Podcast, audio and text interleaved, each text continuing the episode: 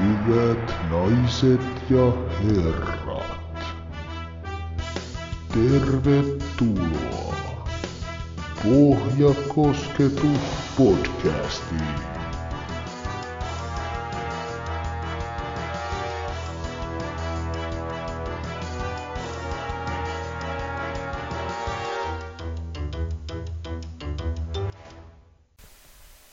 Tervetuloa Pohjakosketuspodcastin toisen jakson pariin. Toivottavasti teillä on hetki aikaa kuunnella puhetta futsalista. Mun nimi on Matti Vilkren. Ja mä oon Petsä J.P. Tervetuloa mukaan. Tämä on tosiaan toinen jakso, joka nauhoitetaan, ja ensimmäinen jakso, niin ensinnäkin kiitoksia kaikille kuulijoille. En tiedä kuinka paljon odotettiin kuulijoita, mutta kyllä niitä jonkin verran kuitenkin on tullut, ja ihan kansainvälisiäkin kuulijoita. Tämä vähän yllätti, että meitä on kuunneltu jopa Yhdysvalloissa ja Portugalissa, Ranskassa, Latviassa ja Puolassa asti, että terveisiä vaan sinne muihinkin maihin kaikille kuulijoille. Ja se, mikä tietysti ilahduttaa, on se, että kun tehdään podcastia, joka ensinnäkin keskittyy varsinkin niin kuin naisfutsaliin ja muihin ilmiöihin, niin kuulijoista on 2/3 naisia. Että sinänsä ollaan ehkä tavoitettu oikeita kuulijaryhmää ainakin. Kyllä, se oli kiva huomata kyllä näitä lukemia. Joo, ja palautettakin ollaan jonkin verran saatu, ja äänenlaatu on semmoinen, mikä meillä tietysti tehdään eri paikkakunnilta tätä, ja emme ole ehkä tekniikan ihmelapsia, mutta yritetään sen syytä sitä jo tässä jaksossa mahdollisesti parantaa, mutta katsotaan kuinka sen kanssa saadaan sitä parannettua. Ja vieraslista on myös saatu jonkin verran, tai ehdotuksia vieraista on tullut, ja niitä laitetaan korvan taakse, ja ehdottomasti jatkossakin meille kannattaa laittaa palautetta, ja meillä on erilaisia palautekanavia. Joo, sähköpostiosoitteeseen voitte lähettää jalkapohjakosketus@gmail.com, ja Twitterissä tosiaan meillä on Pohjakosketuspodcast, löytyy sieltä @pohjakoskettava, ja sitten meidän henkilökohtaisiin someihin @jp.penttinen, mulla on Twitterissä ja Instassa. Ja mulla on Twitterissä @Matti Vilgren ja Instassa @MVGren. Ja aloitetaan sillä, että mitäs meillä tällä kerralla on tarjolla, niin ensinnäkin tietysti käydään läpi, että miten naisten futsalliigan puolivälierät meni. Sitten käännetään katseet ja sitten edessä oleviin välieriin, eräpareihin.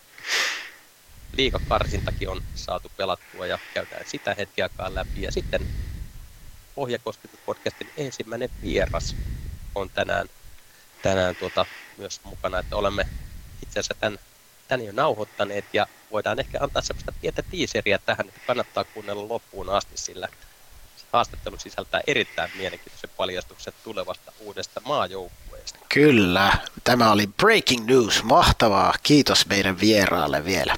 Mahtava haastattelu. Kuulitte tämän meiltä ensin. Kyllä. Hei, viime jaksossa mä puhuin aika pitkälti tuosta naisten MM-kisoista ja huhuista niiden ajankohdasta. Ja, nyt pikkusen ollaan saatu myös hämmentäviä uusia tietoja siihen liittyen, että futsalplanet.com-sivustolla niin tämmöinen kansainvälinen futsal-toimittaja Steve Harris teki haastattelun Yhdysvaltojen uudesta naisten maajoukkueen päävalmentajan Tapasta. Ja tässä haastattelussa kerrottiin sitä, että hänellä on paljon tässä aikaa kehittää tätä joukkuetta, sillä ensimmäiset futsalin naisten MM-kisat pidettäisiin vasta joko vuonna 2025 tai 2026. Ja tämä on tosi ristiriisasta siihen nähden, että UEFA kertoo taas, että kisat olisi jo 2024. Ja mä itse asiassa kommentoin Twitterissä tähän asiaan, ja Steve Harris vastasi, että joo, että Tapa vain arvaili. Mutta hänen, Steve Harrisin mukaan, niin Yhdysvaltojen palloliitto tuskin olisi kertonut, todennäköisesti olisi kertonut hänelle, jos kisat olisi jo ensi vuonna. Että hänen mielestään niin UEFA keuli tässä aika kovasti. Sitten Futsal Planet kommentoi myös tähän samaan asiaan, että tästä ei vielä niin tarkasti oikeasti tiedetä, koska FIFA ei ole vielä kertonut mitään sen tarkemmin. Mutta jos pelataan jo ensi vuonna, niin kyllähän siitä pitäisi tietää tässä vaiheessa ne maat, jotka on mukana karsinnoissa, tai se formaatti, että he olettaa, että jos pelataan ensi vuonna, niin se karsintaformaatti tulee olemaan todennäköisesti jotenkin paljon lyhyempi tai nopeampi ylipäätänsä, että Ja edelleen jatketaan tässä tämän yhtä hämmentyneenä kuin ennenkin, että naisille on tulossa MM-kisat, mutta ei todellakaan minkäänlaiset.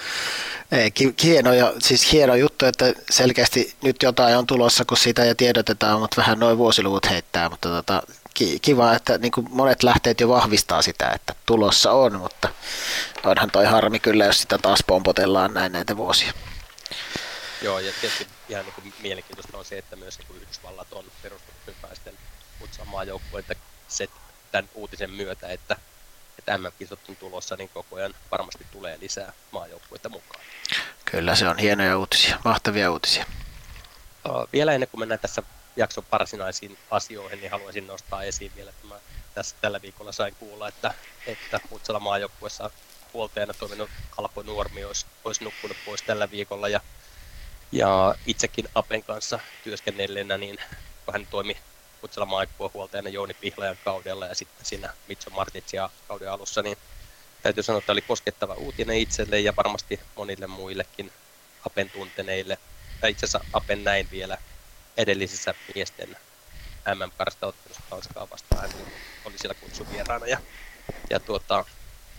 Täytyy sanoa, että surullinen uutinen, ja välitänkin tässä surun valittelut kaikille läheisille ja tutuille, että Ape oli tunnettu nimi varsinkin tuolla Porin suunnalla jalkapallo- ja futsalapiireissä kaiken kaikkiaan. Surun valittelut ja voimia läheisille. Osanotot täältä meiltä päin. No niin, aloitetaan sitten kuitenkin naisten futsaliigan puolivälierillä, ja ne on saatu pelattua ja kaikki ottelut meni suoraan 2 ottelussa, ja jos käydään läpi näitä vaikka pareittain, niin JP, miten aloitetaan runkosarjan voittaneen Musan ja 8. jättöjen Raifun otteluparista suoraan 2-0. Miten ottelut meni ja mitä tapahtui?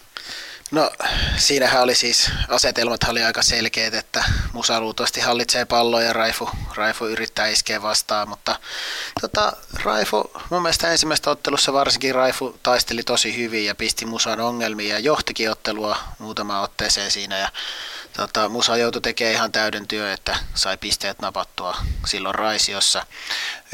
Hyvin Raifu sai pelattua pivot pelaamista siinä ja käännyttyä siellä, tehtyä hyviä maaleja ja sai annettua painetta Musan pienelle kokoonpanolle, mutta sitten tosiaan sieltä tulee Hannulan taikaa toisella puoliajalla, vähän Netta Hannula pääsi irti ja Raifu alkoi passivoitumaan, ja siinä se sitten oli, kokemus näytti, että kun puolustus tai vastustaja passivoituu, niin sitten kyllä Musa sai tehdä mitä halusi, ja sitten lopulta Musalle voitto siitä. Toinen osaottelu olikin sitten tuossa viime viikon tai tällä viikonloppuna ja viikko tästä, niin se olikin hyvin erilainen, että Raifu sai ihan alussa muutaman hyvän prässinpurun siinä aikaiseksi ja pikkusen painetta Musan maalille, ja sai prässättyä ylhäältä, mutta Musa sai rankastua niin nopeasti erikoistilanteilla varsinkin.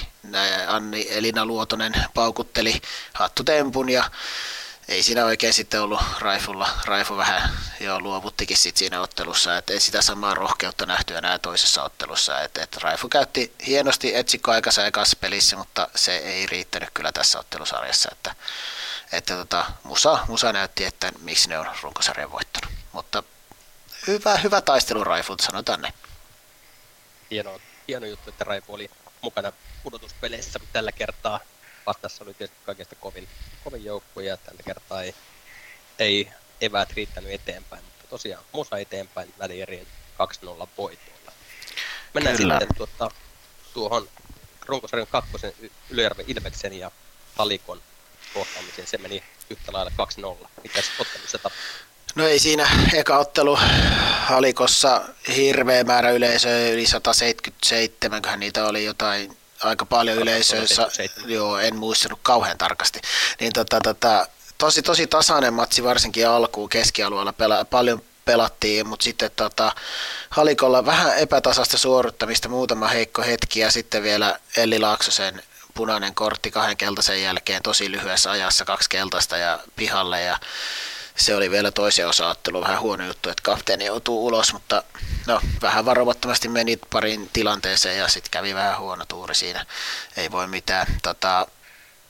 varsinkin just se niin kuin huomasi, että Halikolta sitä kokemusta puuttui näistä peleistä, koska sit se suoritustaso ei vaan ihan riittänyt sitten lopulta, että vähän liikaa ailahteli, ja Ylöjärvi kyllä käytti erikoistilanteissa ja muissa sitten kaiken tilan, mitä sai, tai merkkausvirheet aikaiseksi, ja 5-1 päättyi toi ottelu, mutta kyllä mä näin, että Ylöjärvellä jäi aika paljon parantamista siihen, että niin kuin varsinkin Halikko pystyi pistämään ne aika koville osittain siinä pelissä, että oli vähän yllättävänkin ongelmissa, ja Ylöjärven hyökkäyspeli oli aika yksulotteista pitkää palloa pivotille ja perään, niin kuin, ja nekin oli, suuri osa tuli Syväsen avauksista, niin kuin pallollinen pelaaminen oli aika heikkoa. Niin, se siitä ekasta pelistä ehkä, ja toisessa pelissä sitten, kun kapteeni puuttui niin, ja mennään Ylöjärven pienelle kentälle, missä ylöjärveläiset on mukavuusalueellaan, niin eihän siinä sitten ollut oikein mitään palaa enää. Että siellä Heidi Linjamaa 4 maalia ja älyttömän hyvää pivot-pelaamista toisessa pelissä. Ja 1-1 voitti Linjamaa tosi paljon. Ylöjärvi sai paineen päälle tai väännön käyntiin, voittivat paljon 1-1. Se oli siinä sitten hyvä kannustus yleisöltä vielä Ylöjärvellä. Niin ei siellä ei tule oleen kovin monella joukkueella kauhean kivaa Ylöjärvellä, mutta tosiaan vähän olisi huolissani Ylöjärven tuosta hyökkäyspelistä, kun se oli lähinnä Syväsen heitto pitkä ja sitten jotain. Erikoistilanteessa Ylöjärvi oli kyllä tosi vahva. Joo, mä ottaisin kiinni ehkä vielä tuohon ensimmäiseen osaotteluun, missä 1-4 tilanteessa tosiaan Elli Laaksonen toinen keltainen. Ja se oli ainakin, jos halikkolaiset katsovat omien silmälasiensa läpi, niin hieman kyseenalainen.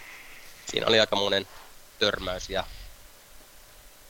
ainakin halikkolaiset kovasti protestoja siinä, valmentajallekin näytettiin keltaista korttia ylipäätästä. Oliko se keltaisen paikka vai ei, ja siitä sitten niin kuin alivoimalle. Se oli 5. virhe ja ihan hetkiä myöhemmin niin tuli sitten alivoimalla 6.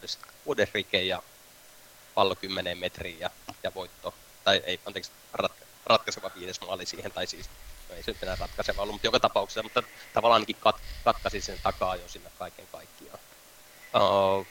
Toisesta osaottelusta tosiaan niin vahvaa pivot-pelaamista linjamaalla, mutta täytyy nostaa esiin jälleen kerran Emilia Syvänen 1 maali.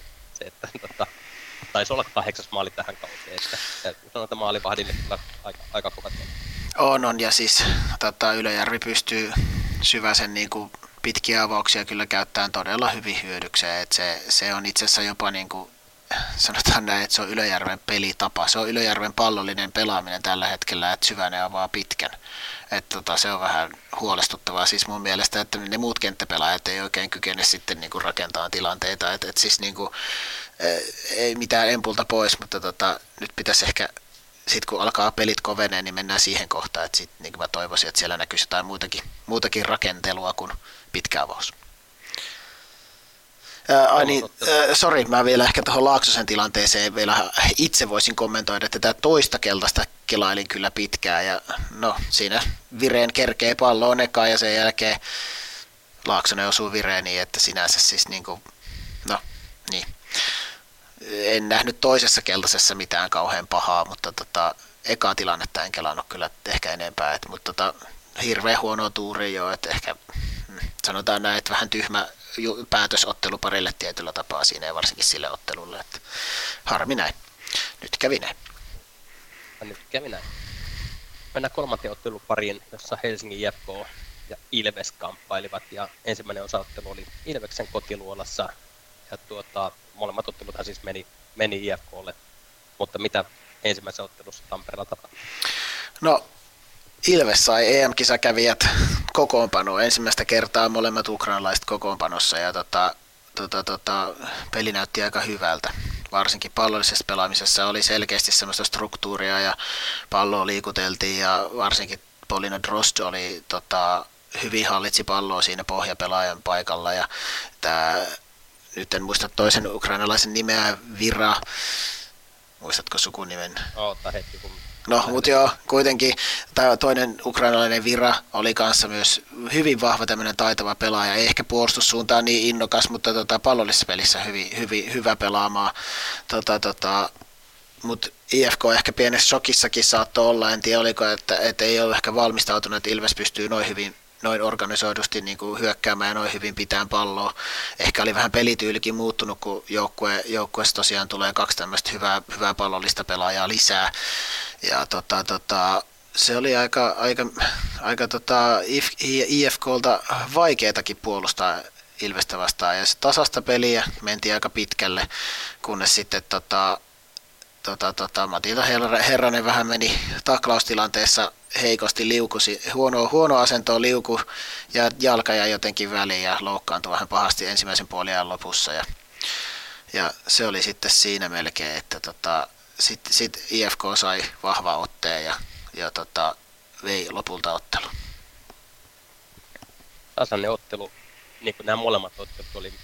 Kyllä. Itse en oli vähän reissussa ja on nähnyt tästä oikeastaan ainoastaan koosteen ja täytyy kyllä vielä hattua nostaa tuolle Sanna Raution upealle maalle, että se oli kyllä todella laukaus, aivan yläkulma. Joo, oli aikamoinen pommi. Siinä IFK muuri väisti tosin, mutta oli mahtava laukaus Rautiolta. Ehkä oli parempi väistääkin alta, kun lähtee tuommoisia hevosen polkaisuja niin Herranen aika, mutta upea maali kyllä Rautiolta. Ehkä voisi vastapuolta taas nostaa, Hanna Halonen otti koko joukkueen reppuselkään ja kaksi maalia vastustajan pömpeliä ja voitto omaa, että niin kyllä IFK kiitti tuosta voitosta Halosta sitten taas täysin. Ehdottomasti. Ja jos mennään tähän toiseen osaotteluun, jossa sitten taas pelattiin Helsingissä, erittäin tiukka kamppailu myöskin ja jatkoajan kautta vasta IFK otti voitto. Kyllä, joo, ja se oli tiukkaa matsia, mutta ehkä enemmän mua hämmenti siinä IFK on todella huono erikoistilanne puolustus. Ilves kyllä rokotti erikoistilanteesta maalinsa ja IFK:lla oli vähän erikoinen peli alku. Ilves taas oli vaihtanut pelityylissä tosi suoraviivaiseksi yhtäkkiä tähän peliin ja oikeastaan luovutti ekalla puolella pallohallinnan melkein suoraan IFK:lle ja odotti vastahyökkäyspaikkoja ja se oli taas ilmeisesti vähän yllättävää. Eli selkeästi Ilves pyrki vähän niin kuin, säätämään peliä aika paljonkin näissä niin kuin, pelien sisällä ja jopa pelien niin kuin, eri pelistä toiseen. Mutta sitten IFK pelasi jopa kolmella kentällä ekan puolella ja se tuntui sotkevan tosi paljon myös IFK:n peliä, kunnes ne alkoi tiivistää sitten kahteen kenttään ja esimerkiksi IFK ykköskenttä oli todella vahva Huttunen, Halonen, Kröger ja kukas siellä vielä on? Nyt en muista, anteeksi. Mutta Ilves ykköskenttä oli todella, todella kova. Ja korjaan IFK, mutta Ilveksen ykkönen myös pelasi hyvää. Se oli muodostunut ukrainalaisten ja sitten Jokirannan ja Härkösen johdosta ja ne pelasi kanssa hyvää peliä kyllä kieltämättä siinä.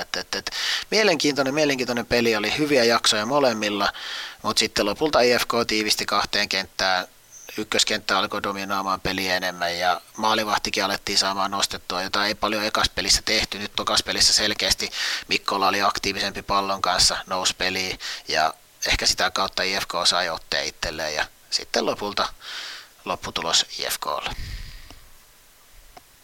Ja se meni 2-0 myös IFK oli kaikki puolivälijäräsarjat päättyi kahdessa ottelussa. Niin kuin tietää, niin kuin Matti tiesi ja J.P.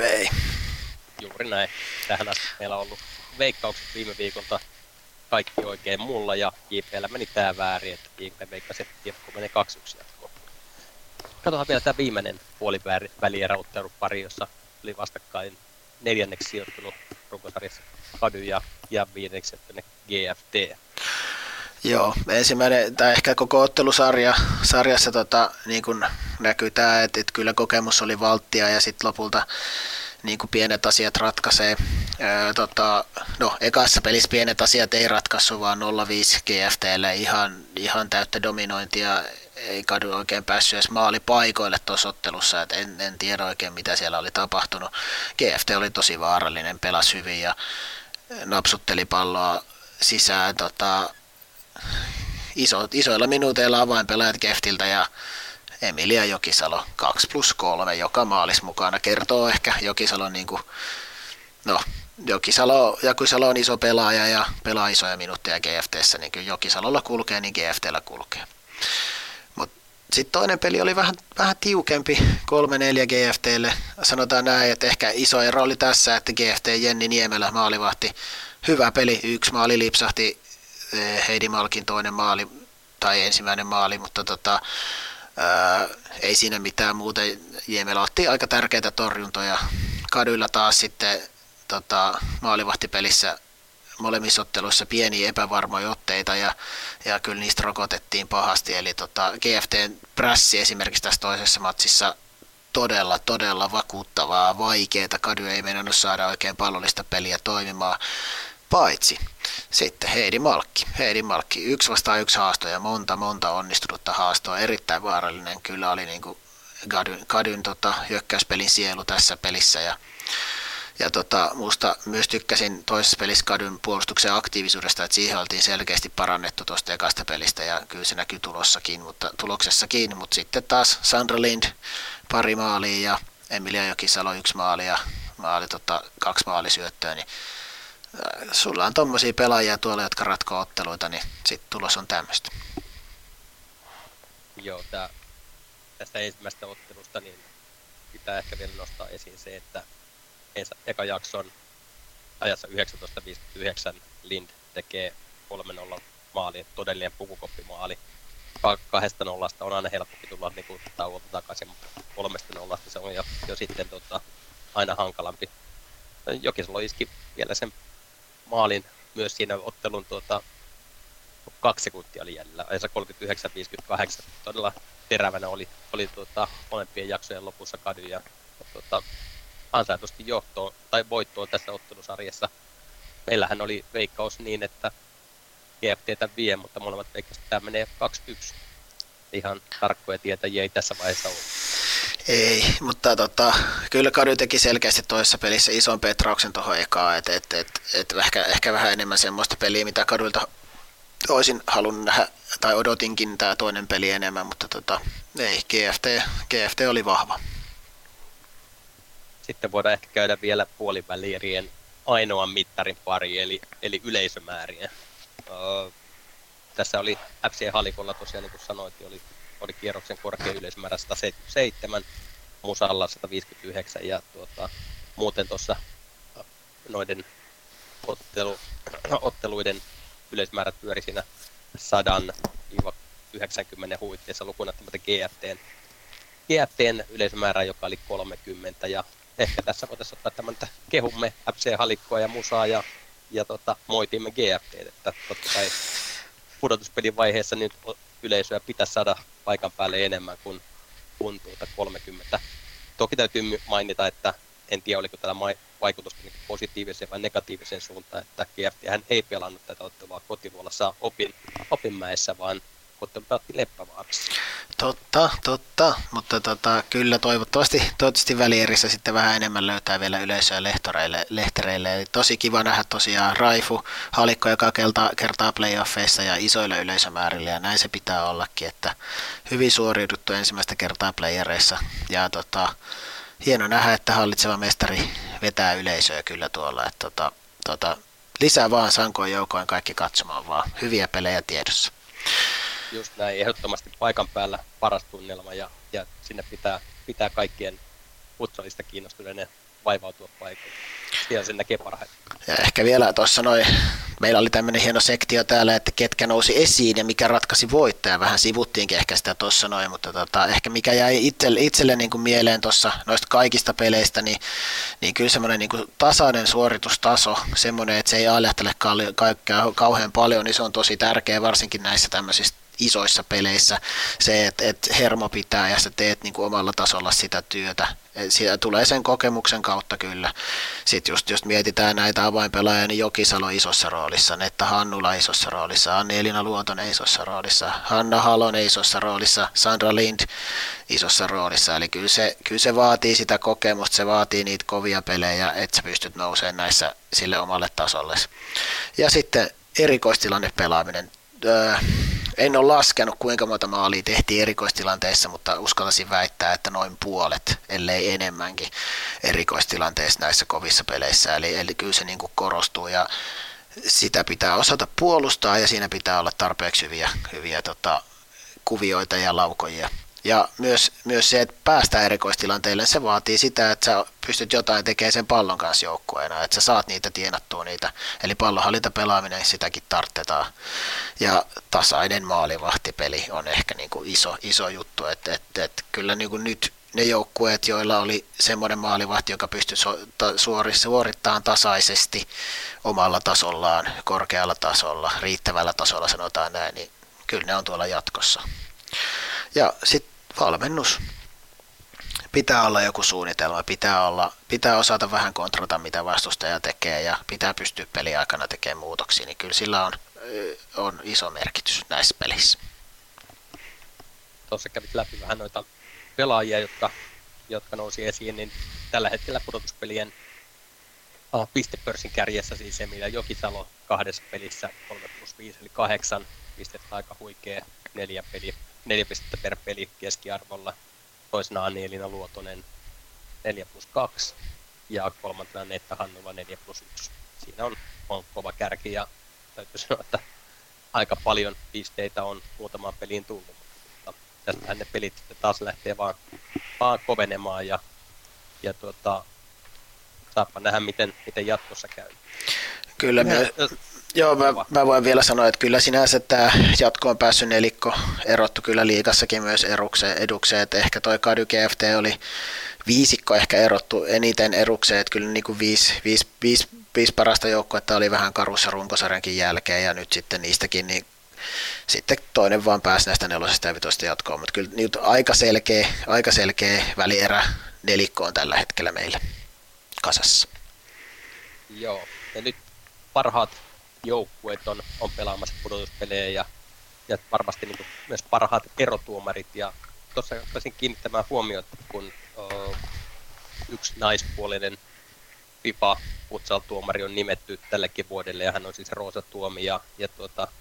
Niin rupesin katsomaan, että kun häntä ei näkynyt erotuomarina missään näissä peleissä. Ja, niin viime vuonna siis näihin aikoihin tai olisiko ollut pikkusen aikaisemminkin, niin ensimmäisenä naisena tuomitsi miesten futsal liigaa. Sitten oli EM-karsintakirurauksessa, Gibraltarilla UEFAn hommissa, kesällä oli opiskelijoiden MM-kisoissa tuomitsemassa, syyskuussa 3 maan turnauksessa Ruotsissa, missä Suomikin oli pelaamassa.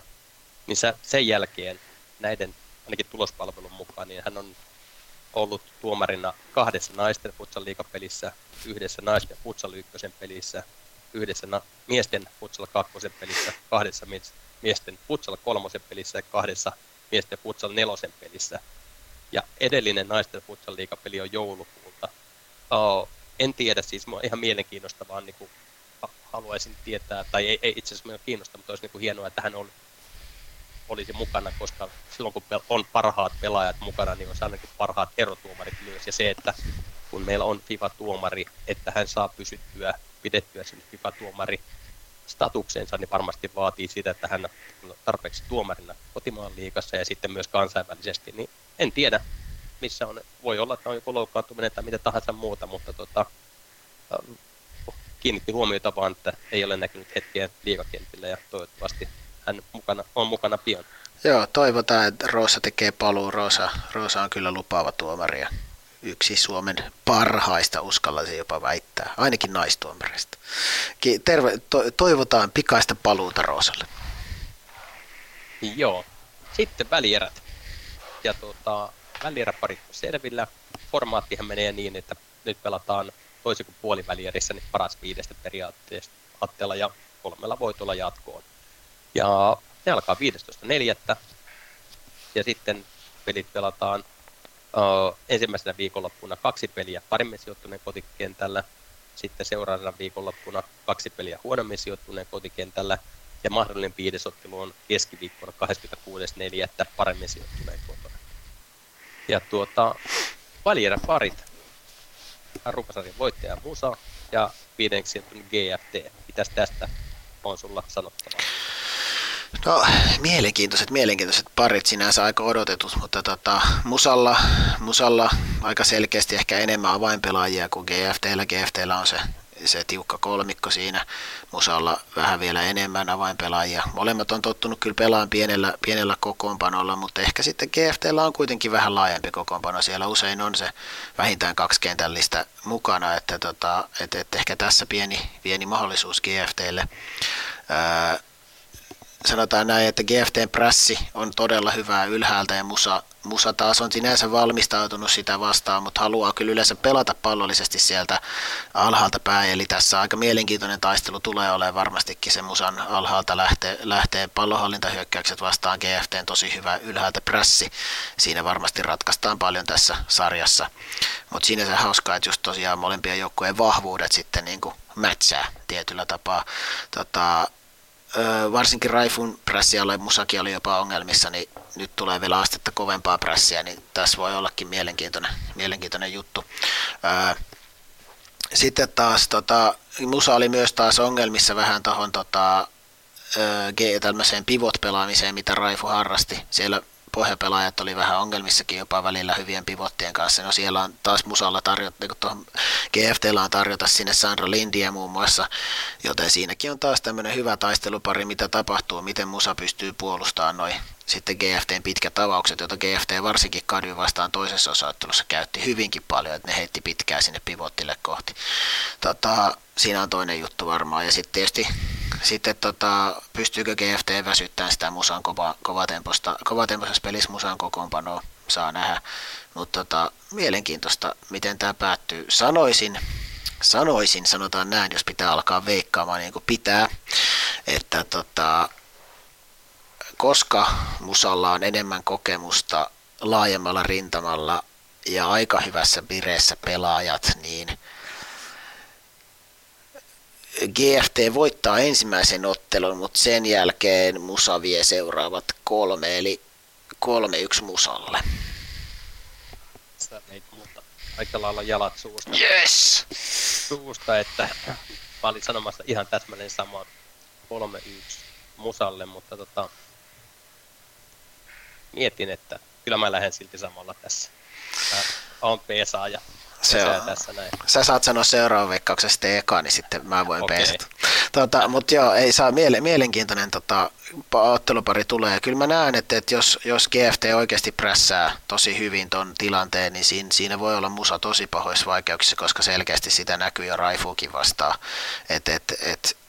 Kyllä tässä GFT:lläkin on saumat, ja varsinkin just tämä, että jos saa yllätettyä kotikentällä sen yhdenkin pelin, ja sitten pystyy omalla kotikentällä hoitamaan ne pelit, niin se on hyvä hoito. Siitä voi myös olla 1-3.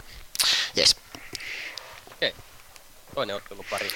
Ylöjärven Ilves IFK, ja siinähän oli ruukosarjan 2 ja 3 vastakkain. Niin mitä me tästä odotetaan tästä otteluparista?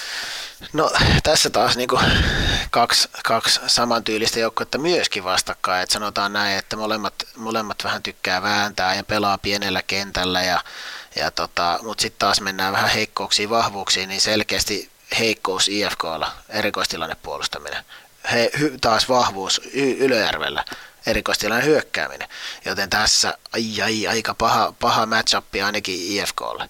Mutta sitten taas jos mietitään, että IFK tykkää prässätä ylhäältä, tykkää pitää palloa, ei vähän vaikuttaa Ylöjärvelle. Ylöjärvi taas tykkää heittää pitkää, eli se prässi voi olla aika nollattu sillä, että heitetään vaan pitkää, eli silloin pitää IFK pystyä puolustamaan alhaalta.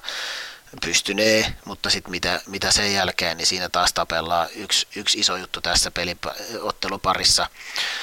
Varsinkin IFK:lla on ollut vähän ongelmia pohjapelaajien kanssa. Siellä on pohjapelaajat vaihtunut aika paljon tällä kaudella. Ylöjärvellä vahvat pivotit, mitä tapahtuu tässä taisteluparissa, mutta jos IFK saa ne pitkät avaukset pois, niin sit pallohallinnan kanssa, niin Ylöjärvi kun alkaa puolustaa alhaalta, niin sitten taas IFK:lla on aika hyväkin vahvuus tässä, varsinkin jos IFK saa nostettua Mikkolaa taas peliin. Se Mikkolan nostaminen tuolla Ylöjärvellä tuskin onnistuu, koska se kenttä on niin pieni, mutta sitten kun tuolla Pirkkolan pallohallissa pelataan, niin sit se voi tuoda tuolle IFK:lle hyvän edun siinä pallollisessa pelaamisessa. Mutta se tarkoittaa nyt sitä, että sä veit nämä mun veikkauksen, mutta tarkoittaa sitä, että Ylöjärvellä on tiukat taistelut siellä, IFK on tahmeella kentällä myöskin aikamoista painia. Ylöjärvi pääsee pelaamaan ehkä vähän enemmän vahvuuksillaan, joten mä sanon sen takia, että IFK:lla oli niin isoja ongelmia Ilveksen erikoistilanteita vastaan, niin 3-1 Ylöjärvelle. Okei, sä näitkin täältä meidän muistiinpanosta, mitä mä olin mieltä ja haluaisit olla eri mieltä. Kyllä. Tosiaan, tuossa aikaisemmat kohtaamiset tällä kaudella molemmat on siis mennyt Ylöjärven Ilvekselle. Toinen meni jatkoajalla 4-2 ja toinen meni varsinaisella peliajalla 4-2.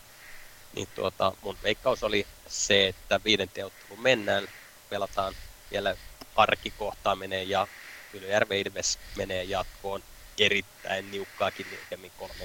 Kyllä kotietu on vahva Ylöjärven etu tässä otteluparissa ja mä näen sen silleen, että nyt kun nämä vahvuudet ja heikkoudet vähän niin kuin menee vähän ristiin, että Ylöjärvi pystyy heittämään sitä pitkää IFK hyvän pressi yli ja sitten ne pystyy dominoimaan niitä varsinkin erikoistilanteissa, niin sen takia mä näen, että on Ylöjärvelle aika vahva pari.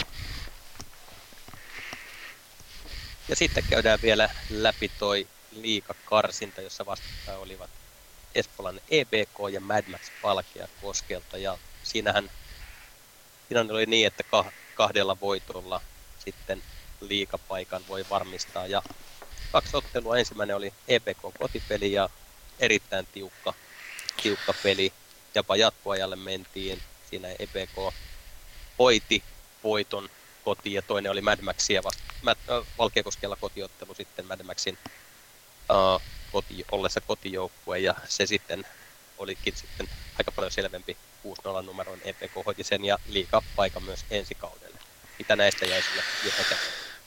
No ekas matsissa Mad Max jopa niinku, ei nyt saanut suoraan nyt lahjoitti voiton EPK:lle, mutta ei lahjoittanut, mutta kyllä edesautti EPK voittaa, että Mad Max oli hyvä ekas ottelussa ja teki maaleja, mutta sitten myös teki isoja virheitä, josta EBK rokotti. Se oli erikoista vähän hermoilua Mad Maxilta. Ne oli aika vahvoja, varsinkin kaksinkamppailussa, mutta sitten teki semmoisia tosi isoja virheitä ja EBK pisti aina pallon pussiin. Sitten lopulta peli ratkesi siihen, että tosi semmoinen halpa virhe hyökkäysalueella. Mad Maxilta niillä oli jo 5 virhettä täynnä jatkoottelussa EBK kympille ja ratkaisumaali sisään. Voi harmi, mua harmitti paljon kun mä katsoin tätä peliä, että se vaan niinku lipsu Mad Maxin käsistä se eka peli. EPK näytti, että ne niinku osaa tulla takaa kyllä pelin tasoihin. Mutta sitten toinen peli taas alkoi aika tasaisesti, mutta sitten kyllä niinku Mad Max oli niinku isoissa ongelmissa EPK niinku urheilullisuutta vastaan. EPK oli nopeampi, oli fyysisempi, sanotaan näin, ja Mad Max oli jäljessä koko ajan. Vaikeuksissa pahasti. EBK oli paljon yhtenäisempi joukkoja varmasti, mitä ne oli niin kuin tottunut pelaamaan ykkösessä. Pelinopeus oli ihan eri luokkaa EBKlla, ja Maxit oli välillä pujottelukeppeinä siellä. Yksi vastaan yksi tilanteessa Maxit oli vaarallisia, mutta sen jälkeen, niin, kun me lähdettiin joukkuepeliin, niin ei oikein tullut sitten jakoja. Ja erikoistilanteet taas isoissa osassa. EPK niistä rokotti paljon ja Maxit ei oikein saanut aikaiseksi vaarallisia laukauksia. EPK maalivahti pelasi molemmissa otteluissa kyllä myös tosi hyvin, että viimeistään silloin kun Maxit pääsi maalipaikalle, niin sitten maalivahti hoiti loput. Hyvää pelaamista kyllä sieltä myös. EPK ansaitsi kyllä tuon voiton tuossa ottelusarjassa hyvinkin, mutta ehkä eniten itselle näkyy tämä, että mikä ero on liigatemmon ja divaritemmon ero, ja ero oli iso, se näkyy tässä otteluparissa. Ja tämä tarkoittaa nyt sitä tosiaan, että EPK varmasti paikkansa myös ensi kaudelle ja ensi kaudella sitten yksityistä joukkuetta on samoja kuin tällä kaudella ja ainoastaan yksi joukkue vaihtuu eli PJK poistui vahvuudesta kutsella ykköseen ja tilalle tulee siis PU62, josta puhuttiinkin viime jaksossa, että nyt on sitten kaikki voivat, ne jotka eivät ole enää pudotuspeleissä mukana, ne voivat kirvata sitten skauttailemaan vastustajia ja miettiä, että millä tavalla näitä vastustajia vastaan sitten pelataankin ensi kaudella. Ja se on nyt tässä vaiheessa käyty läpi ja seuraavaksi meillä onkin sitten tulossa Futsalin uuden kehityspäällikön Kirsi Nummelan haastattelu ja tosiaan kannattaa kuunnella erityisellä mielenkiinnolla, siitä tulee mielenkiintoinen paljastus yhdestä tulevasta uudesta futsalla maajoukkueesta ja mikä se sitten mahtaa ollakaan, niin kuunnelkaa se ja antakaa palautetta, että oliko se kuuntelemisen arvoista. Ja Pohjakosketuspodcastin ensimmäisenä vieraana on aivan uunituore futsalin kehityspäällikkö Kirsi Nummela. Tervetuloa Kirsi mukaan. Kiitos, oikein hieno tulla jutustelemaan teidän kanssa meidän yhteisestä rakkaasta lajista, futsalista. Aloitetaan sillä tavalla, että voisit Kirsi kertoa ensin, että kuka olet ja mitä olet tehnyt sekä futsalin parissa että sen ulkopuolella. Joo, futsal rakkautta on kestänyt, mitähän mä sanoisin, mun oma poika rupesi pelaamaan pelkoisen pienenä nappulana ja nyt hän on semmoinen 195 senttinen nuori mies, että sitä uraa lähti aikanaan mahdollistamaan niin kuin moni jalkapallo futsal-äiti tekee ja sieltä karkkilalaisen jalkapallokentän reunalta meilläkin se homma alkoi ja sitten palattiin tuonne Kotisavoon ja siellä sitten Varkauden VJK:n toimintaa aktiivisesti mukaan, että Ehkä se, että kun oli matkaa sinne jalkapallokentälle ja sinne futsalkentälle aika paljon, niin sitten halusi käyttää myös sen ajan hyödykseen, minkä siellä sitten kentän laidalla vietti ja hyppäsi mukaan sitten seuran toimintaan. Ja VJK:han on jalkapalloseura, joka rakastui futsaliin ja lähti viemään lajia isosti tuolla idässä eteenpäin ja meillä pelasi silloin aikanaan ihan joka ikinen junnujoukkue futsalin myös sarjakauden aikana ja sitten toki sieltä sitten meidän kruununjalokivi 01 pojat sitten niin kuin pärjäs valtakunnallisesti hienosti ja oltiin varmaan ensimmäinen itäsuomalainen joukkue, joka ikinä nousi missään mihinkään, niin voitettiin yksi mestaruus ja pari hopeata silloin nuorten kanssa ja siitä mentiin sitten eteenpäin lajin parissa ja futsal vei sitten aika lailla mukanaan ja jalkapallohommat jäi vähän vähemmälle ja sieltä sitten muutaman mutkan kautta kampuksen Dynamoon ja Dynamossa sitten useampi vuosi on nyt takana ja kilpafutsalin parissa sitten on tullut tehtyä töitä, mutta toki myös paljon sitten ihan yleisen lajikehittämisen.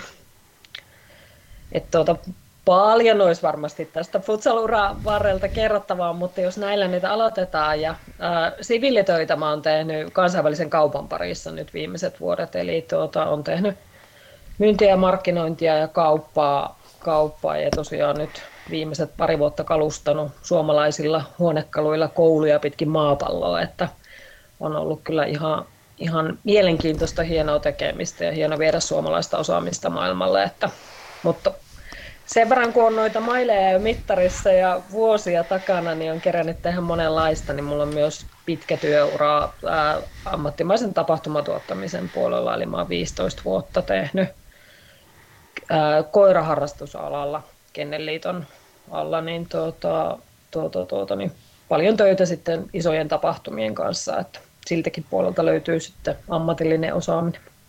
Olet tehnyt tosi paljon kyllä futsalin parissa ja tuossa ehkä jäi vielä mainitsematta tuo työskentely tuossa futsal liigaseuroissa, mutta tässä on 4 päivää sulla nyt takana tätä nykyistä roolia ja oletko nyt päässyt selville täysin, että mitä kaikkea kuuluu tähän nykyisen toimenkuvaan, sillä kun Jyrki Filpun kanssa juttelin, kun tämä haku oli auki ja Jyrki Filppu sanoi, että tämä haetaan lähinnä niin kuin fakiiria, niin tässä on niin monipuolinen tämä toimenkuva, niin joko sulla itselle on selvinnyt tämä toimenkuva ja mitä kaikkea se pitää siellä sisällä?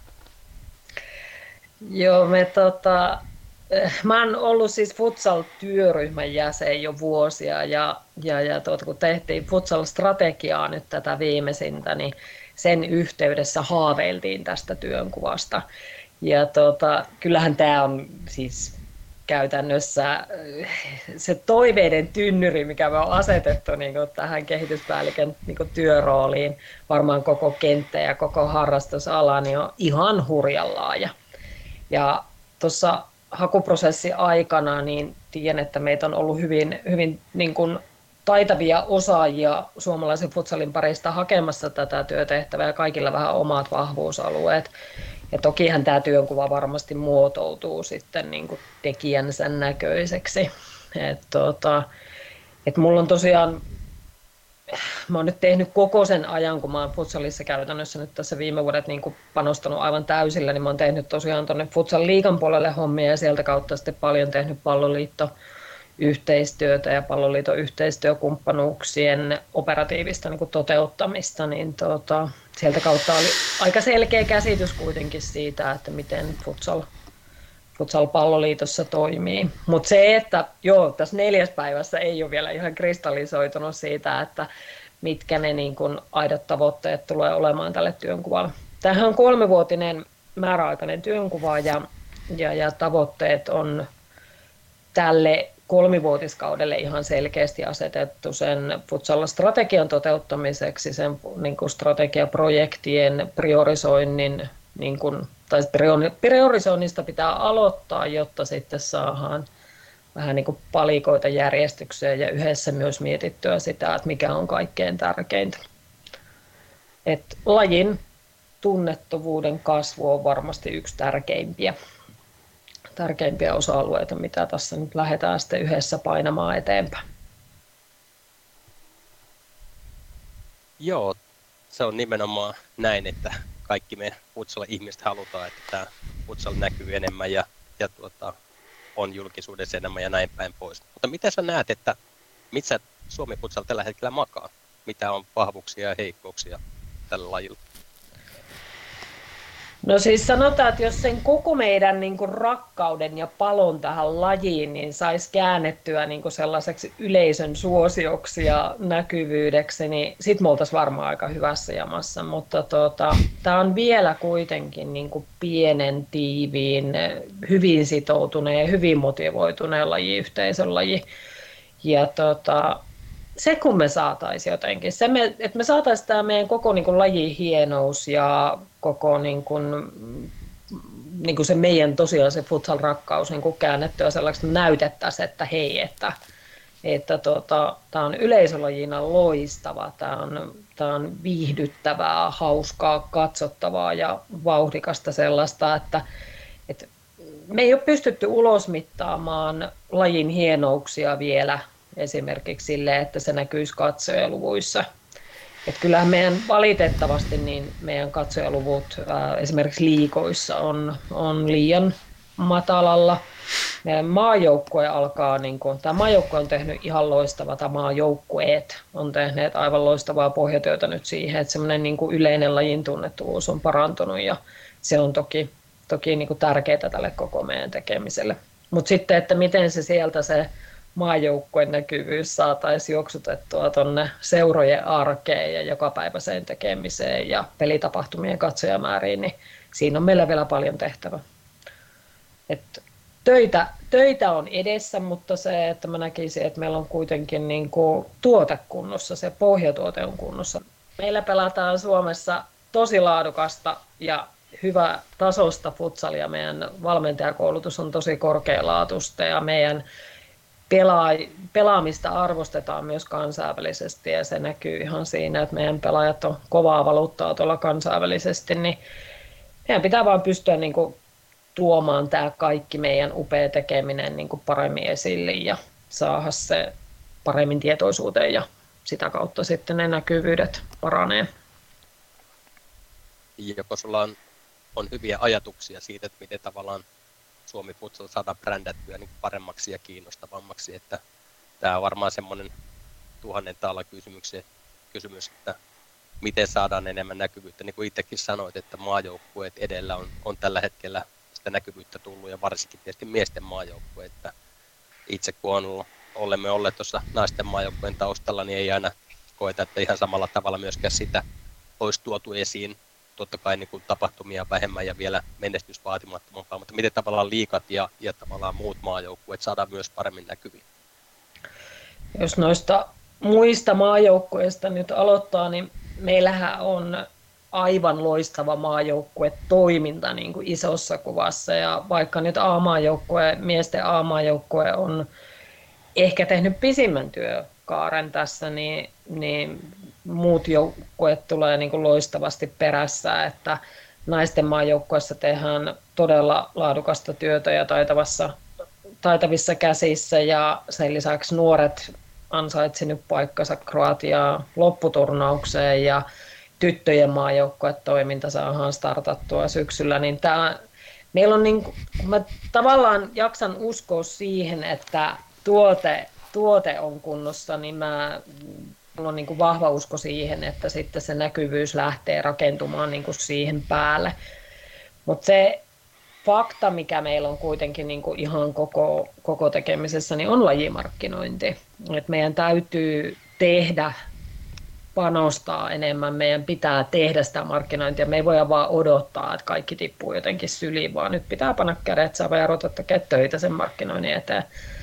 Ja jokainen liigajoukkue ansaitsee sen, että meillä tavallaan niin kuin keskusorganisaatio ikään kuin tukee sitä markkinointia ja antaa työkaluja siihen, että mä oon aina sanonut sitä, että jokaisessa meidän liigajoukkueessa, liigaseurassa, niin meillä on tosi paljon vahvaa niin kuin lajiosaamista ja meillä on osaamista siihen pelaamiseen ja siihen niin kuin futsaliin, mutta se, että mitä meidän pitää niin kuin parantaa, niin on tätä kaikkea muuta, että miten luodaan tuote ja miten rakennetaan se näkyvyys. Mutta hyvä kysymys, että onko tässä niinku selkeä visio siitä, että miten niinku kaikki nämä ongelmat ratkaistaan, niin toki se on vuosia kestänyt niinku työ siihen suuntaan, että meillä vähitellen niinku asiat paranisi, mutta myös osittain resurssien puute on ollut varmasti semmoinen, mikä on rasittanut vuosien mittaan näiden haaveiden toteutumista, ja ehkä se on nyt se, että pystyy panostamaan täyden työajan futsaliin, niin sen mä uskon jo, että omalla kohdalla jo niin kuin antaa sen niin kuin mahdollisuuden siihen, että voi aidosti laittaa ne kädet säpä ja painaa töitä, että tähän asti on kuitenkin aina sitten niin kuin tehnyt sen päätyön jossakin muualla, ja sitten kun on niin kuin yöt ja illat ja viikonloput, niin painanut tätä futsaltonttia kuntoon, niin kyllä on pakko myöntää, että ihan kaikkia ideoita ei ole kerennyt edes kuvitella toteuttavaa saa. Mutta ei ne yksin mun ideoista lähde toteutukset, kyllä meillä on niin kuin tosiaan tämä koko porukka, joka tähän lajiin uskoo, niin kaikkien äänen toivon kuulevani ja kierrän aktiivisesti seurat ja on tuossa ekaat seuratapaamiset jo sopinutkin ja myös maajoukkuetoiminnassa niin nimenomaan tuun panostamaan näihin muihin maajoukkueisiin kuin miesten A-maajoukkueilla on meillä todella laaja ja hyvä ja vahva organisaatio, niin siellä osaamista löytyy, mutta sitten jos pystyn antamaan omaa työpanosta niin muiden maajoukkueiden toiminnan kehittämiseen ihan siis niillä elementeillä, mitkä mun käsissä on, niin ehdottomasti olen valmis töitä näiden eteen tekemään. Annoit aika hyvän syötön takatolpalle tuossa edellisessä kysymyksessä, kun kerrot, että sulla on ensimmäiset seuratapaamiset sovittuna jo. Kaikki tietää, niin kuin sanoit, että tätä suka-hommaa ei tehdä yksin. Mitä sä ajattelit saada seurat mukaan tähän juttuun ja mitä sä odotat seuroilta ja toisaalta niin miten seuroille saadaan sitten parempia resursseja?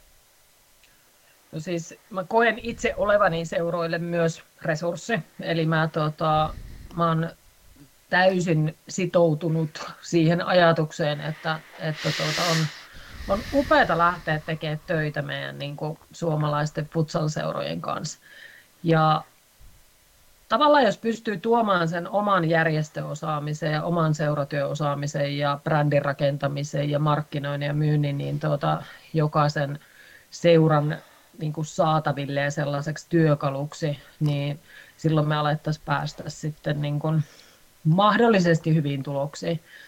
Ja mulla on myös hirveän tärkeää kuulla, mitä seurat haluaa ja mitä seurat toivoo ja sen takia niin kuin rantautuminen tuonne seurarajapintaan niin on todella tärkeää. Meillä on hurjan paljon niin kuin Suomessa seuroissa osaamista, mutta resurssien vähyys on varmasti se kaikkein suurin, että meidän niin kuin keskikoko tässä seuratoiminnassa tai niin kuin käytettävissä olevien porukoiden koko on kyllä hyvin pientä, että hyvin pienillä poppoilla töitä tuolla väännetään ja se on yksi semmoinen asia, joka, että enhän mä nyt tietenkään pysty niin kun jokaisen seuraa eteen kaikkia töitä tekemään, mutta sitten jos yhdessä mietittäisiin sitä, että miten se resurssointi tapahtuu. Ja samalla myös sitten on yksi mikä on tärkeää, niin on myös tuoda sitä niin kuin tavallaan semmoista yhtenäistä futsal-tekemisen niin kuin ajatusta tuonne seurarajapintaan, että laadunnetaan tekemistä yhdessä ja otetaan yhteisiä tavoitteita, että lisätään katsojalukuja ja sun muita, niin että yhdessä tätä tehdään. Mä myös uskon tuohon meidän laatujärjestelmätyöhön, mikä Palloliitossa tukee tosi hyvin niin kuin seuratekemistä. Ja jos ei seuroilla ole resursseja lähteä niin kuin kahlaamaan läpi koko laatujärjestelmää, niin sieltä voisi ottaa niin kuin kermat kakun päältä ja ottaa niitä parhaita elementtejä. Toki meidän liigallisenssijärjestelmä tukee sitä myös, mutta se on kuitenkin enemmän valvontajärjestelmä siinä, missä sitten taas laatujärjestelmä on niin kuin seuran kehittämisen työkalu. Ja me ollaan jo aloitettu se työ, että miten Palloliiton laatujärjestelmä soveltuu paremmin futsalille ja mikä parasta, niin siihen on nyt tulossa niin kuin koko laatujärjestelmä kehittyy niin, että se huomioi sitten niin kuin Palloliiton toisen päälajin sitten paremmin myös jatkossa. Eli meillä on niin kuin edellytykset tarjota sitten työkaluja myös Palloliiton toimesta meidän niin kuin lajia harrastavalle yhteisölle. Mutta ensisijaisesti kuitenkin niin, Tärkeintä on kuulla se, että missä ne toiveet on ja se, että vaikka meitä oli varmaan 50 ihmistä tekemässä futsal-strategiaa nyt, kun sitä isolla porukalla yhdessä kasaan laitettiin, niin ei me olla jokaisen ääntä kuultu eikä jokaisen niin kuin, toiveita kuultu. Ja pitkäjännitteistä työtähän tässä lähdetään tekemään, että ei tätä työtä ei tehdä niin kuin ensi viikolla valmiiksi, eikä ehkä vielä vuodenkaan päästä valmiiksi, mutta se, että jos me oltaisiin vaikka 3 vuoden päästä siinä tilanteessa, että me koetaan, että meidän futsal-strategiaprojektit on edes osittain toteutunut, niin sitten me ollaan tehty yhdessä hyvää työtä.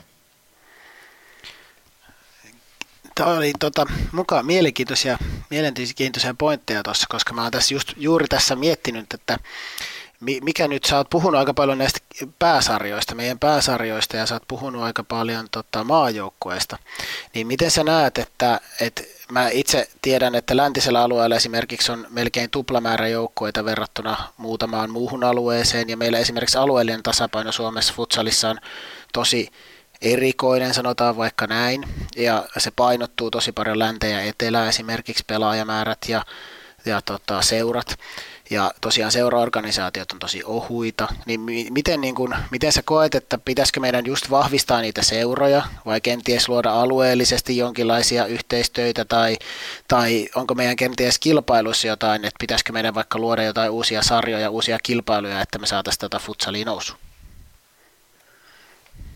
Sarjatarjote on varmasti aika hyvä ja vahva ja niin kuin futsalin kilpailutoiminta on mun mielestä ollut jo pitkään niin kuin todella hyvässä jamassa ja siihen niin kuin panostus on hyvä, plus sitten jo edellisellä strategiakaudella panostettiin esimerkiksi valmentajakoulutukseen ja sitä tukee sitten toki meillä niin kuin, esimerkiksi alueelliset koulutustoiminnot, jotka on niin kuin panostanut nyt futsaliin jo useamman vuoden ajan, uskallanko sanoa nyt ihan aikaa, mutta 2 vuotta kuitenkin tähän on niin kuin pystytty satsaamaan tosi hienosti, että sillä tontilla ehkä vähemmän puutetta.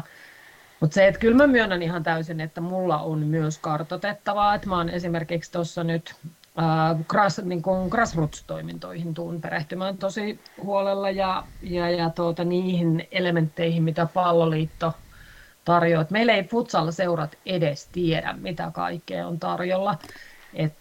Valmiiksi konseptoituja, valmiita esimerkiksi niin kuin grassroots-toimintoja, on playmakersia, on perhefutista, on vaikka sun mitä futsalskapasta niin kuin vielä aloittamattakaan. Et siellä on niin kuin mahtavaa tekemistä, mistä meidän futsallajiyhteisö on aivan autuaallisen tietämätön.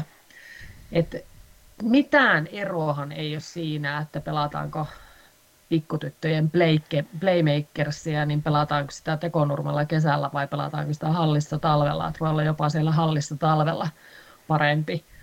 Ja mä oon itse soveltavan jalkapallon valmennusta tehnyt aika monta vuotta, ja esimerkiksi futsal soveltuu niin kuin aivan loistavasti soveltavaan liikuntaan. Ja nämä on vaan semmoisia asioita, joita me ei tulla edes ajatelleeksi. Osittain se riittyy siihen resurssien vähyyteen ja siihen, kun jos seurassa toiminnot keskittyy siihen ylimpään esimerkiksi kilpailutoimintoon, niin sitten jää vähän niin kuin se muu tekeminen vähemmälle. Mutta mitä enemmän me saataisiin sitä muuta tekemistä seuroihin, niin se toisi sitä taloudellista tukijalkaa, se toisi lisää näkyvyyttä lajin pariin ja sitä kautta se laajentaisi tätä meidän tekemistä.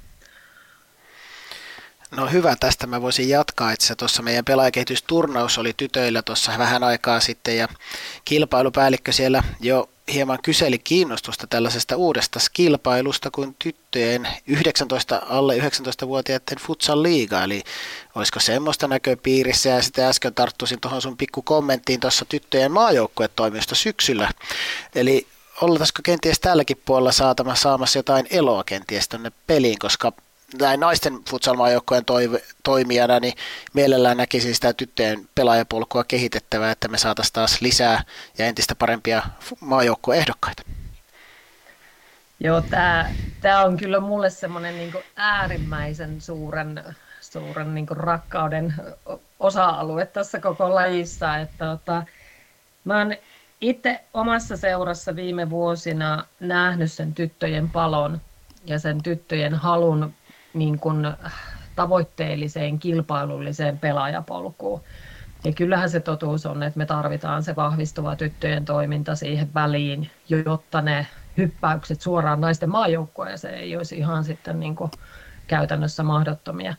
Et meillä niin kuin muuallakin maailmassa niin tytöissä aloitetaan liigatason pelaaminen nuorempana. Ja se on tietyllä lailla vähän ollut, että tytöillä on mahdollisuuksia päästä liigaan pelaamaan ja nuorempana, niin sitten on niin kuin jotenkin mukaan pystytty skippaamaan nuorten omaa pelaajakehitystoimintaa, mutta musta on hieno tilanne, että me ollaan vihdoin siinä pisteessä, että me oikeasti nämä elementit päästään toivottavasti toteuttamaan. Ja tyttöjen 19-vuotiaiden liiga on ollut pitkään jo ikään kuin, että sit se on nostettu joka vuosi keskusteluun. Ja aivan perustellusti siihen ei ole vielä lähdetty, koska kyllä täytyy sanoa, että meidän tyttöjen harrastajamäärät on ollut myös semmoiset, että niinku vahvaa kilpailullista sarjaa olisi ollut käytännössä mahdotonta rakentaa. Ja haastavaa se tulee olemaan nytkin. Ja sen takia olisi tosi tärkeää, että kaikki pääsarjajoukkueet, kaikki joukkueet, en siis puhu nyt liigasta ja ykkösestä, vaan puhun ihan niin kuin kaikista suomalaisista futsalseuroista, niin nyt panostettaisiin yhdessä niihin tyttöihin ja rakennettaisiin ne tyttöjen joukkueet ja lähettäisiin sarjaa ja pelattaisiin hieno ensimmäinen futsal-liigakausi. Että jos ne, jotka oli eilen paikalla Tampereella, kun poikien P19 liigafinaali pelattiin, niin kyllä meidän tytöt ansaitsee ihan vastaavan tapahtuman.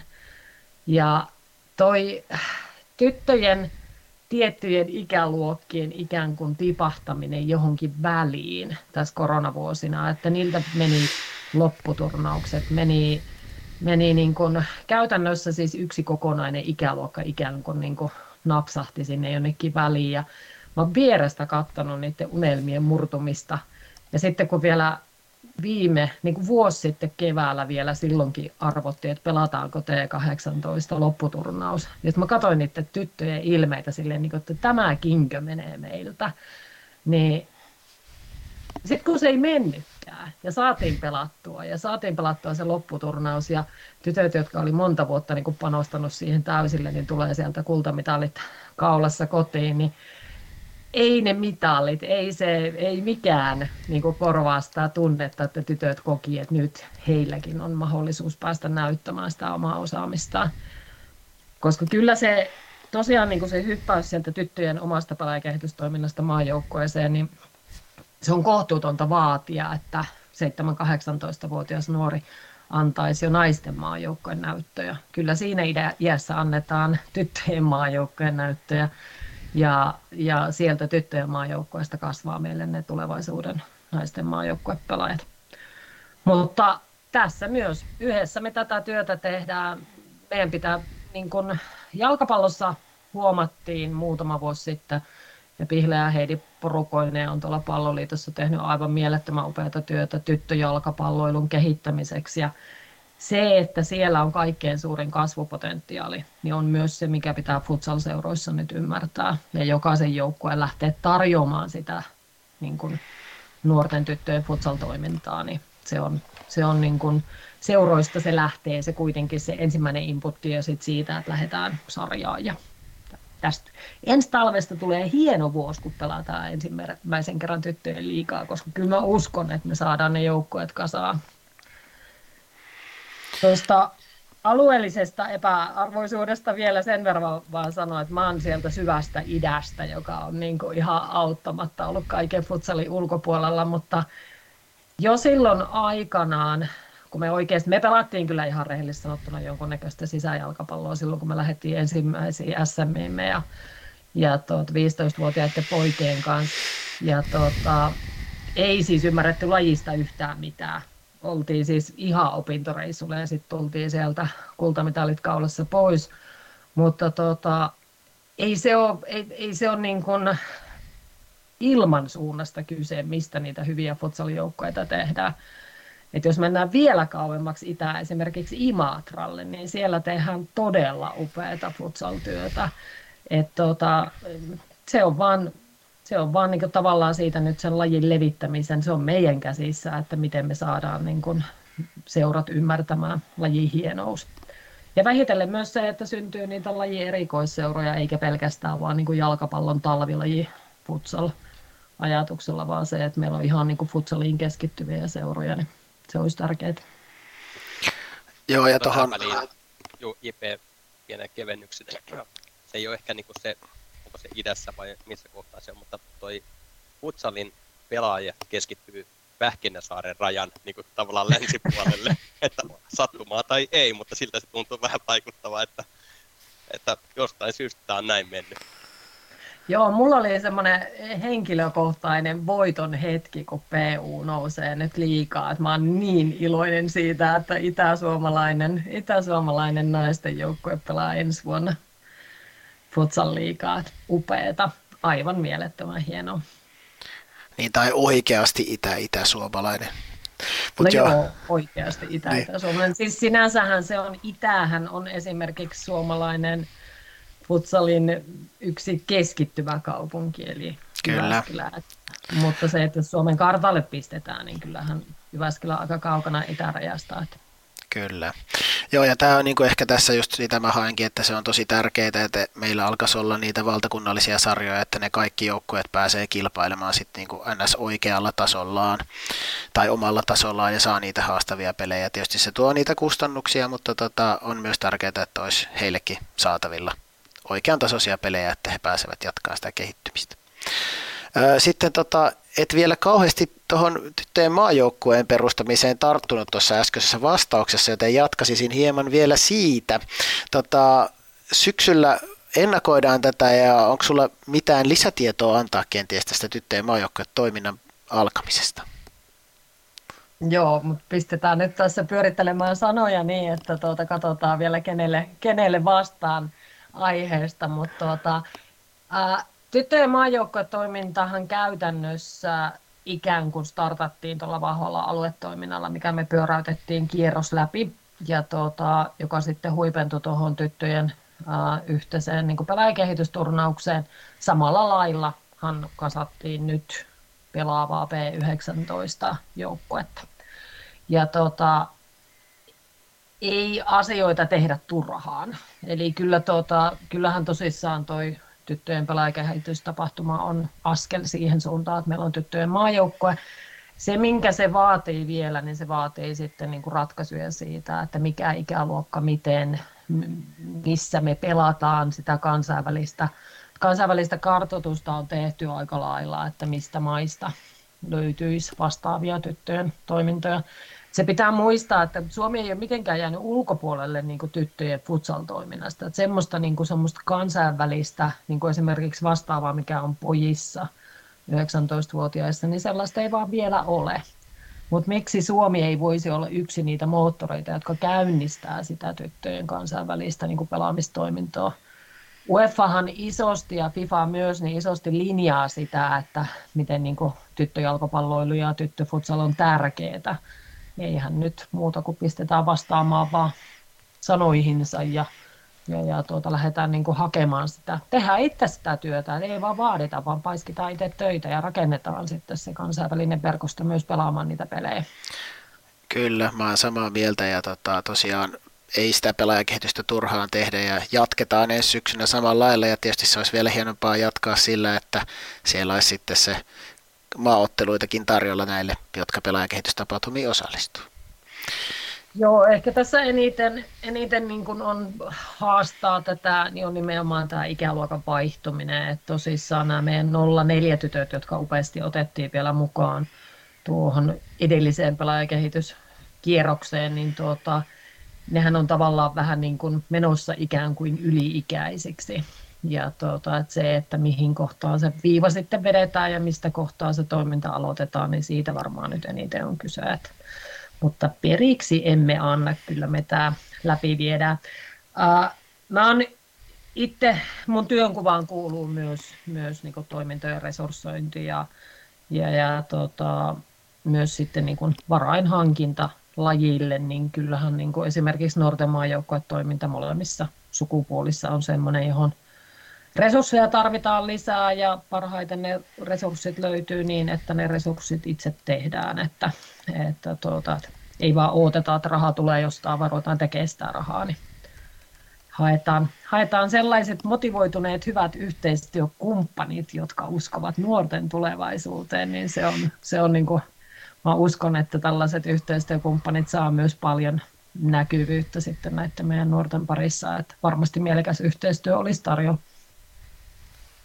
Aivan huikea uutinen tämmöinen tyttöjen maajoukkueen perustaminen ja ylipäätään se, että panostetaan muihinkin kuin miesten maajoukkueeseen, niin ilolla ehdottomasti semmoinen asia otetaan vastaan. Ja nyt kun ajatellaan, sulla on 3 vuoden määräaikainen pesti tässä ja paljon varmasti kentällä on odotuksia siitä, että mitä kaikkea tulee tapahtumaan, niin mitä sä itse näet, että kun katsotaan 3 vuotta eteenpäin, niin mitä on tapahtunut sitten kun tämä pesti on ohi? Mun henkilökohtainen tavoite on, että 3 vuoden päästä meitä futsal-tekijöitä on vielä enemmän töissä Palloliitossa. Eli me on pystytty resurssoimaan se, että meillä niin kuin lajiosaamista on vielä enemmän lajin parissa päätoimisina. Ja toivottavasti niitä päätoimisia on myös tuolla seurakentällä, eli tavallaan ihan semmoinen niin kuin strategian painopistekohta on yksi se, että meidän niin kuin kehittävä seuratoiminta pystyy työllistämään enemmän. Ja sitä kautta saadaan sitten enemmän voimavaroja siihen, että kyllä se vaan karu totuus on se, että kun itsekin on vuosikausia tehnyt niin kuin ensin päivätyöt ja sitten vielä harrastustyöt siihen päälle, niin kyllä mitä enemmän me niitä päätoimisia saadaan, niin se tietyllä lailla antaa sitten kuitenkin siihen seurakehitykseenkin ihan eri lailla voimavaroja. Ettei kaikkea vedetä sieltä vapaaehtoistoiminnan niskasta. Eli se on varmasti yksi semmoinen 3-vuotistavoite. Kyllä meillä 3-vuotistavoitteessa pitää selkeästi olla katsojamäärien kasvu sekä sitten lähetyksillä striimattuna tai telkkarissa. Ja sitten, mutta mikä tärkeintä, niin meidän pitää saada yleisö katsomoihin. Ja koko urheiluhan kärsii tällä hetkellä pikkasen siitä, että Siinä kohtaa, kun katsomot laitettiin koronan takia kiinni ja kehitettiin online-lähetyksiä ja tarjonta parani, niin me myös opetettiin ihmiset jäämään vähän niin kuin kotiin katsomaan urheilua, joka on sekin hienoa. Ei siinä mitään. Mä oon ihan tosi tyytyväinen esimerkiksi niin kuin katselukujen kehitykseen sillä puolella, mutta kyllä me tarvitaan se yleisö sinne katsomoihin, koska kyllä se siitä huutavasta yleisöstä se pelaajatkin sen voiman sinne kentälle ottaa. Että muutama joukko on onnistunut pitämään yleisöt katsomoissa. Joku liikunnan riemu on hyvänä esimerkkinä siinä, että ei se yleisö sieltä kokonaan kaikonnut ole. mutta sen eteen joudutaan tekemään töitä. Mutta meidän futsal-strategiaahan liittyy paljon muutakin, että siellä on siis just tosiaan näiden grassroots-pelaajamuotojen kehittymiset, pelimuotojen kehittymiset sun muut, että katsotaan vähän yhdessäkin, että mikä on niinku järkevä suunta lähteä ensimmäisenä tekemään. Et se mun pohjatyö siellä siitä brändin rakentamisesta, varainhankinnasta ja resurssoinnista, niin se kulkee koko ajan käsikädessä näiden kaikkien muiden projektien kanssa. Kiitos, oli erittäin mielenkiintoista kuulla tämä näkemys, mitä kaikkea on tapahtunut. Ja se on semmoinen asia tosiaan, niin kuin aikaisemminkin on mainittu, että yksihän sä et niitä millään tavalla pysty kaikkia tekemään, vaan tämä koko suomalaisen futsal-yhteisön yhteinen ponnistus. Ja siinä toivotaan, että saadaan siihen mahdollisimman hyvin kaikki mukaan. Ja, erittäin paljon toivotan tässä vaiheessa onnea tähän uuteen työhön ja varmasti koko suomalaisen futsal-yhteisön puolesta. Niin toivotetaan tsempit ja odotellaan, että mitä yhdessä saadaan aikaan.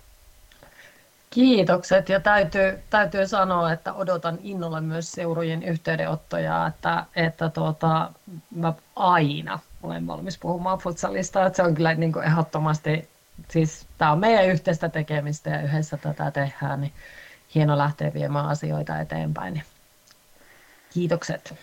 Kiitos Kirsi, tosiaan nyt on mahtavaa, kun on henkilö, johon täyspäiväisesti aina ottaa yhteyttä ihan mihin aikaan vaan, ja, niin, joka auttaa. 24/7 työhän tämä oli. Että.